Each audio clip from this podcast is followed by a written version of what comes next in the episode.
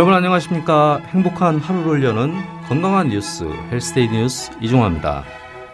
자 이번 시간에도 변함없이 고려대학교 안암병원 가정의학과 김양현 교수님과 헬스데이 뉴스의 의학 전문 기자 세 분이 함께하셨습니다. 김정호 기자, 김진옥 기자, 안민아 기자 안녕하세요. 안녕하세요. 안녕하세요. 이번 달의 주제로 생활 습관을 이야기 중인데요. 오늘은 어, 지난 시간에 식습관에 이어서 운동 습관에 대한 이야기를 나눠보도록 하겠습니다. 자, 교수님, 어, 운동 습관이 왜 중요하죠? 교수님 어떤 이유에서 이런 것들을 오늘 주제로 삼으셨나요? 어떻게 보면 양날의 칼과 같은 또 우리가 고민일 것 같습니다. 사실 그 사실 그 살을 빼는 데는 운동이 크게 도움이 되지 않는다고 하지만 여러 가지 건강상 그리고 느낌상 운동을 꼭 해야 되겠다는 생각이 드는데 실질적으로 운동에 참여하는 분들이 많지가 않아서 여기에 대한 얘기를 나누고 싶어서 네, 주제를 잡아봤습니다. 음, 네, 교수님, 어 그러면 이제 특별한 시간을 내지 않더라도 생활 속에서 운동량을 늘리는 것들이 매우 중요하잖아요. 자, 그러면은 헬스데이 뉴스 기자들이 정리한 어 이런 그 여러 가지 질문들을 한번 이야기 나눠보도록 하겠습니다. 자, 김진욱 기자 먼저 얘기 좀 네. 해주십시오. 네, 제가 준비한 질문은 유산소 운동과 무산소 운동 중 어느 것이 더 좋으냐 하는 것입니다. 건강을 위해서는 유산소 운동이 좋지만 근육을 만들기 위해서는 무산소 운동도 꼭 필요한 것으로 알고 있는데요. 무산소 운동과 유산소 운동은 어떤 차이가 있는지, 다이어트 효과는 어떤 것이 더 좋은지 알려주시기 바랍니다. 어, 보통 유산소 운동의 효과는 심폐지구력의 어떤 향상 그리고 특히 이제 에너지 소모에 있기 때문에 다이어트에는 특히 유산소 운동을 먼저 하시는 게 도움이 되고 음. 그 무산소 운동은 흔히 말하는 근력 운동, 저항성 운동으로서 근육의 약을 키운다든지 이를 통해서 기초 대사량을 그 증진시키는 데 목적이 있기 때문에 사실은 처음 다이어트 시작하시는 분들은 유산소 운동을 먼저 시작하시는 게 좋습니다. 음. 네. 그렇다면 달리기를 해도 30분만 해서는 살이 안 빠진다고 하더라고요. 30분 이상을 뛰어야 뭐 지방이 태워진다. 그렇게들 말씀하시던데 그럼 30분만 러닝머신을 뛰면 다이어트에 전혀 도움이 안 되는 건가요?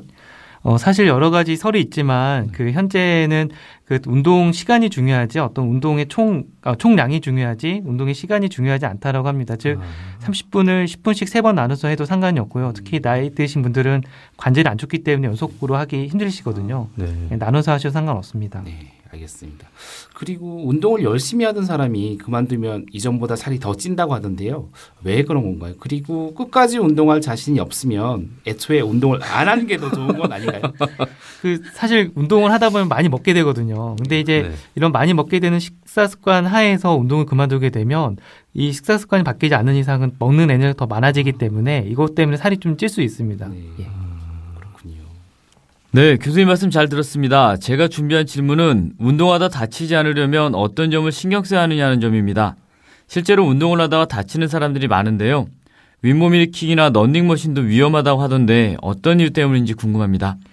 아마 처음에 의욕적으로 이제 뱃살을 빼고자 윗몸 일으키기 많이 하는데 사실 제대로 어떤 운동 그 자세를 갖추지 않고 하게 되면은 목에 많이 부담이 되거나 또는 허리 디스크가 있는 경우에 오히려 갑자기 운동을 하게 되면 이 등에 어떤 허리 쪽에 부상을 입을 수가 있습니다. 특히 또 러닝머신 같은 경우도 당뇨가 있는 분들에 있어서는 저혈당 식사를 하지 않고 하게 되면 저혈당 때문에 어지러서 러닝머신에 넘어져서 골절까지 될 수도 음. 있거든요. 그래서 일단 내 몸의 상태에 맞춰서 어떤 운동을 할지를 우선적으로 정하는 게 중요할 것 같습니다. 아... 네, 말씀 잘 들었고요. 그 운동을 하고 술을 많이 마시면 빨리 늙는다는데 이거 사실인가요? 사실 그 운동을 하게 되면 땀을 흘리게 돼서 수분이 많이 빠져나가게 되는데 네. 술을 마시는 것 자체도 우리 몸에서 어, 수분을 좀 빼앗기는 과정이라서 네. 전체적으로 이게 좀 수분이 좀 빠지게 되면 추체해 보이거나 또 이 몸에 많이 무리가 돼서 좀 좋지는 않습니다. 예, 마지막 질문인데요. 뱃살을 빼려고 운동을 하는데 운동은 어떤 것이 좋은지 궁금합니다. 또 음식이나 약물을 병행하는 것이 좋은지도 알려주시죠. 어, 저는 가장 쉽게 할 수 있고 누구나 언제 어디서나 할 수 있는 바로 할 수 있는 운동으로서 걷기를 추천을 합니다. 그 실질적으로 이 걷기를 했을 때 중성지방이라든지 이런 허리둘레 감소 효과가 있다는 연구도 있고 음. 또 특히 뭐 어, 이 운동으로 우리가 이제 체중 감량 효과가 적은데 이때 음식이라든지 약물을 같이 복용을 하게 되면 체중 감량 효과를 더 크게 얻고 또 뒤에 요요 현상을 또 막을 수 있기 때문에 걷기 운동을 우선적으로 추천드리고 싶습니다. 아. 어, 네, 교수님 말씀 잘 들었습니다. 어, 저는 다이어트, 다이어트 운동을 할 때 좀 부작용이라고 말을 해야 될지는 정확히 모르겠지만 어쨌든 부작용에 대한 질문을 좀 드릴게요. 운동을 하다 보면 이제 현기증이 느껴질 때가 많은데 저도 요즘에 좀 운동을 하면서 음, 웨이트 운동을 하다가 이제 누워서 하는 운동을 하게 되면 갑자기 현기증이 한 두어 번 정도 있었어요. 눈앞이 막 깜깜해지면서 핑 도는 현상들이 있었어요. 이런 경우는 이제 운동의 강도가 저에게 맞는 건지 아니면 제 컨디션이 좋지 않아서 그런 건지 뭐 같이 운동하는 여자분들 중에도 이런 경험을 해본 분들이 의외로 많았거든요. 이건 왜 그런 걸까요, 교수님? 어, 운동을 하게 되면 이런 혈당이 떨어지게 돼서 이것 때문에 좀 그 기력이 좀 없어지는 듯한 느낌, 뭐 핑도는 느낌이 올 수도 있고요. 아. 또한 가지는 내 몸이 아직 이 운동을 할 만큼 적응이 아- 준비가 안 된 상태에서 무리하게 운동하게 되면 그 갑자기 힘을 주다가 우리가 힘을 빼면 어지럽잖아요. 그런 것처럼 교관신경이라든지 이런 톤이 어떤 문제가 생기면서 어지러움을 느낄 수가 있고 뭐 또 한 가지는 그 어떻게 보면 수분 섭취가 충분치 않았을 때 우리가 앉았다 일어날 때 어지러운 그 가장 많은 부분 중에 하나도 어떤 탈수라든지 이런 것들이 악화할 수 있는 요인이 될 수 있기 때문에 이런 것들을 한번 체크해 보시는 게 좋을 것 같습니다. 그럼 우선 운동하면서 좀 물을 많이 마시게 되면 이런 현상을 좀 줄일 수는 있을까요? 네, 그리고 또 한 가지는 우리 신체가 이런 운동을 계속 반복적으로 하게 되면 적응을 하게 돼서 어떤 위치나 또는 그 어떤 힘의 만급 조절에 따라서 적응하게 되면 이 어지럼증에 대해서도 내성이 좀 생겨서 아마 그렇게 느끼지 않을 겁니다. 그러면은 음. 간단하게 운동 전에 그 몸풀기 정도는 하고 예, 들어가야 되는 거죠. 네, 그 준비 운동은 사실 뭐 어떤 운동에서 가장 기초의 기본입니다. 네. 아, 음, 네. 아, 그리고, 아, 제가 뭐 운동을 요즘에 좀 많이 하고 있어서 자꾸 좀 헬스장에 있는 그런 이야기들을 많이 하는데, 그 트레이너가 말하기를 운동이 끝나고 나면은 이게 뭐 근육 운동을 했기 때문에 단백질 손실이 많다고 하더라고요. 그래서 운동을 끝나고서는 단백질을 섭취하라고 하는데 사실 다- 단백질 하면은 닭가슴살이 대표적인 음식이잖아요. 근데 이거는 너무 맛이 없더라고요. 그래서 닭가슴살 말고 다이어트 하면서 맛있는 음식 찾으면 이게 좀 좀 안 되는 건데 그래도 좀 닭가슴살보다는 좋은 음식은 없는지 추천 좀 부탁드릴게요. 어, 사실 그 닭에 물리셨다면요. 이게 그 좀 비슷한 거긴 하지만 뭐 계란을 좀, 좀 바꿔서 드시는 것도 도움이 되고요. 근데 사실 그 이런 그 동물성 그 보통 이런 그 단백질 섭취에 조금 물리셨다고 한다면 우리가 그 식물성 단백질을 좀 생각을 할 수가 있습니다. 두부나 이런 콩류 근데 별로 안 좋아하시더라고요. 근데 뭐 사실 뭐 단백질 파우더나 이런 것들도 뭐 도움이 될 수는 있지만 뭐 가능하면은 우리가 이 음식 그 뭐 식품으로 일단 섭취하는 게 좋기 때문에 음. 좀 이런 것들을 좀 추천드리고 싶습니다. 안 기자가 아, 네. 아까, 아까 얘기한 거는 이제 좋은 음식을 물어봤는데 마음속에서는 맛있는 음식을 아, 그렇죠. 거죠. 네. 아, 아, 이게 정말 다이어트가 쉬운 게 아니네요. 교수님 말씀을 계속 듣다 보니까. 아, 그리고 마지막 질문인데, 어, 일전에 간헐적 운동 열풍이 불었는데, 실제로 이 운동이 좋은지도 궁금합니다. 또 간헐적이라고 하는 게 과연 어느 정도 기간을 두고, 어, 얘기하는 건지도 좀 알려주세요. 사실 그 아마 여러 가지 운동법이 굉장히 많아서 여기에 대해서는 아마 운동 그 트레이너나 혹은 운동 방법에 따라 좀 설명이 다르지만 대부분 우리가 이제 간헐적 운동을이라고 하는 거는 한 5분에서 10분 정도를 어떤 짧은 시간 내에 그 강도가 높은 운동을 통해서 굉장히 많은 에너지를 한꺼번에 소모를 할 수 있는 그런 운동을 말을 합니다. 근데 이제 어떻게 보면 우리가 굉장히 시간이 없고 운동을 하기 싫은데 뭔가를 해야 되겠고 해서 가장 효율적인 그런 운동 형태를 찾다 보니까 이런 것들이 나왔는데 뭐 어떻게 보면은 이거를 꾸준히 할 수만 있다면 에너지 소모에 도움이 되고 또 근력 향상에 도움이 될 수 있지만 이게 어떤 그 굉장히 많은 동작 그 움직임을 요구를 하기 때문에 오히려 관절이나 또는 이 심혈관 질환이 있어서 이게 적응을 못 하시는 분들은 괜히 부담이 될 수가 있습니다. 그래서 네. 뭐 제 생각에는 아까 말씀드렸던 것처럼 뭐 이런 운동 대부분이 이제 이 유산소 운동과 무산소 운동 같이 결합한 형태긴 하지만 처음에는 유산소 운동을 좀 하시고 네. 내가 정 시간이 없을 때는 이런 운동을 통해서 보완을 하시는 게 어떨까 음. 생각합니다. 음, 네, 교수님과 저희 기자분들 수고하셨습니다. 자, 이번엔 김양현의 기다 아니다 코너입니다. 기다 아니다는 알쏭달쏭한 건강 상식을 기다 아니다로 알기 쉽게 정의해주는 코너입니다. 자, 바로 시작하겠습니다, 교수님. 네. 준비되셨죠? 네, 자, 식전 운동보다는 식후 운동이 도움이 된다. 기다 아니다. 아니다. 그 어떤 운동을 식전에 식후하는 게 중요하지 않고요. 총량이 중요합니다. 그래서 그 본인의 시간에 맞게 운동을 하시는 게 좋을 것 같습니다. 네, 알겠습니다. 자, 두 번째 질문입니다. 공원이나 등산에서 거꾸로 걷는 분들 많이 보시죠? 예, 이게 도움이 된다 아니다. 세모. 그 이게 그 걷는 것 자체는 도움이 되는데 뒤로 가다가 넘어질 수 있거든요. 그래서 위험성 때문에 저는 세모를 드리고 싶습니다. 아, 네, 알겠습니다. 세 번째 질문입니다. 걷기 운동도 자세가 삐뚤어지면 독이 될 수 있다. 기다 아니다. 기다. 우리가 이렇게 서 있거나 앉아 있는 이 현재 상태에도 굉장히 네. 많은 균형을 유지를 하면서 살고 있는데 네. 그 만약에 운동을 잘못된 자세에서 하게 되면은 그 한쪽으로 많은 힘이 주어지면서 하중에 걸리기 때문에 이게 어떤 나중에 무리가 될 수 있거든요. 그래서 바른 자세를 가지고 하는 게 도움이 될 것 같습니다. 아, 예, 알겠습니다. 자, 다음 질문입니다. 혼자서 하는 운동보다는 가족이나 커플과 함께 하는 운동이 좋다. 기다 아니다. 기다.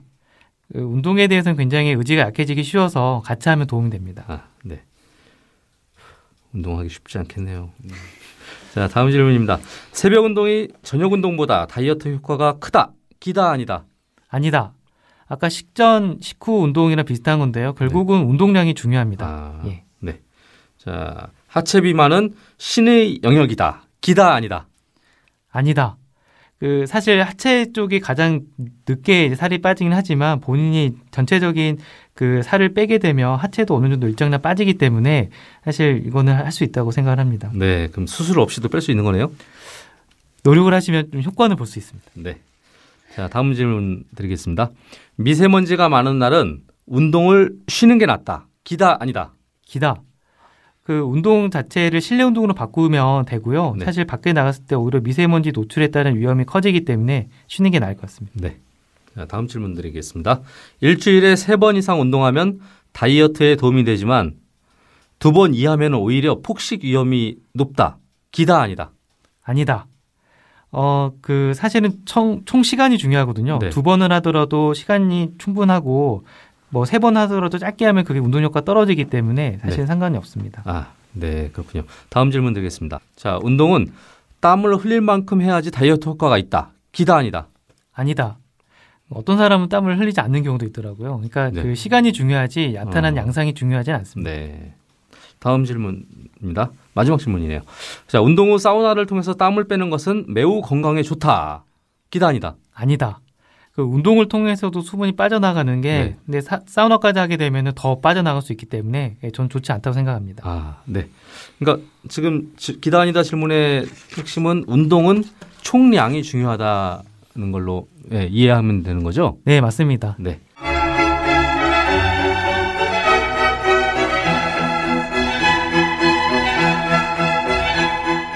자, 이번엔 마지막으로 청취자들의 상담을 소개해 드리는 시간인데요.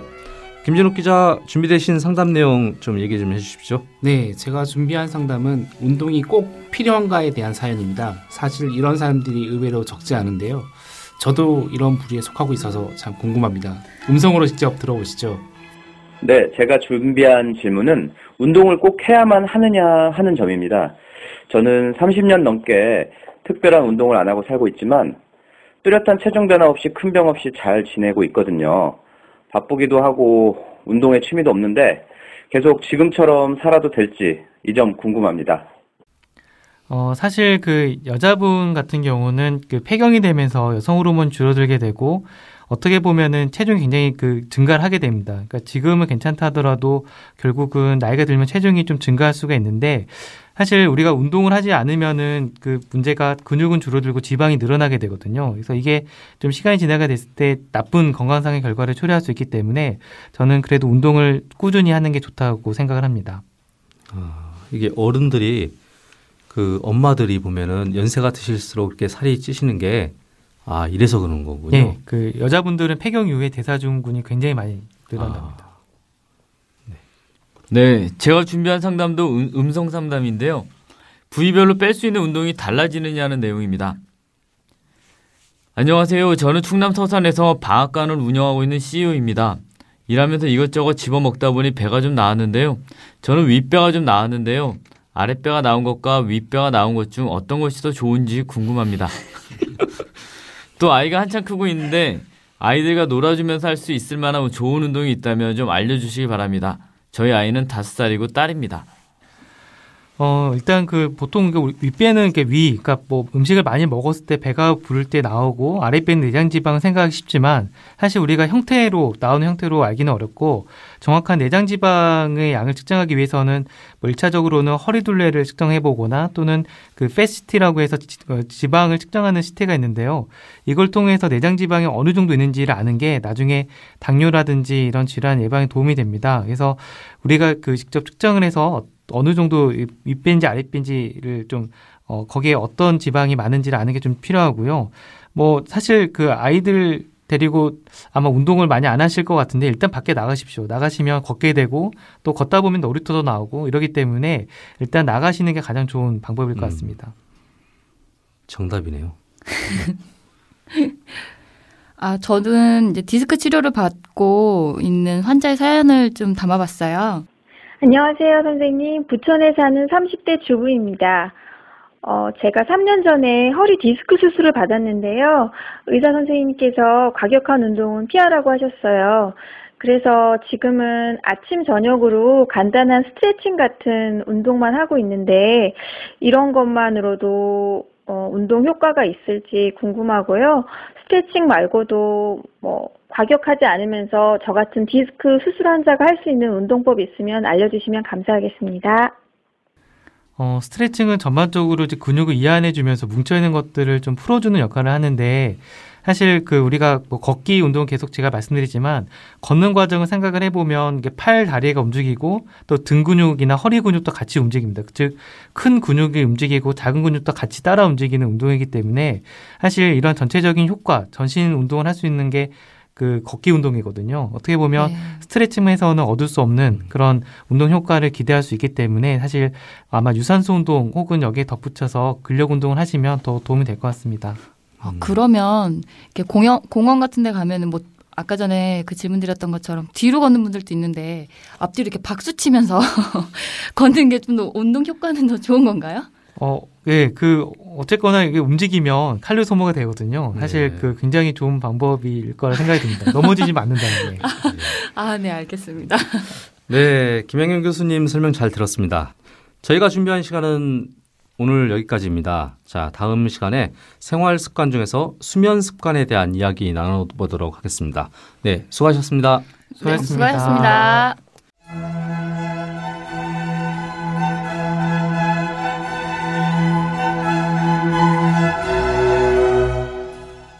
헬스장에 걸려 있는 격언 중에는 유난히 재밌는 문구가 많습니다.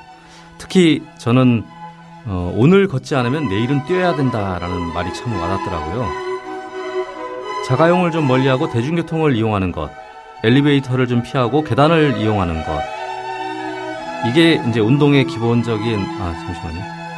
엘리베이터를 피하고 계단을 이용하는 것. 이게 운동의 시작이라고 생각됩니다. 그럼 헬스데이 뉴스 팟캐스트 여기서 마치겠습니다. 감사합니다.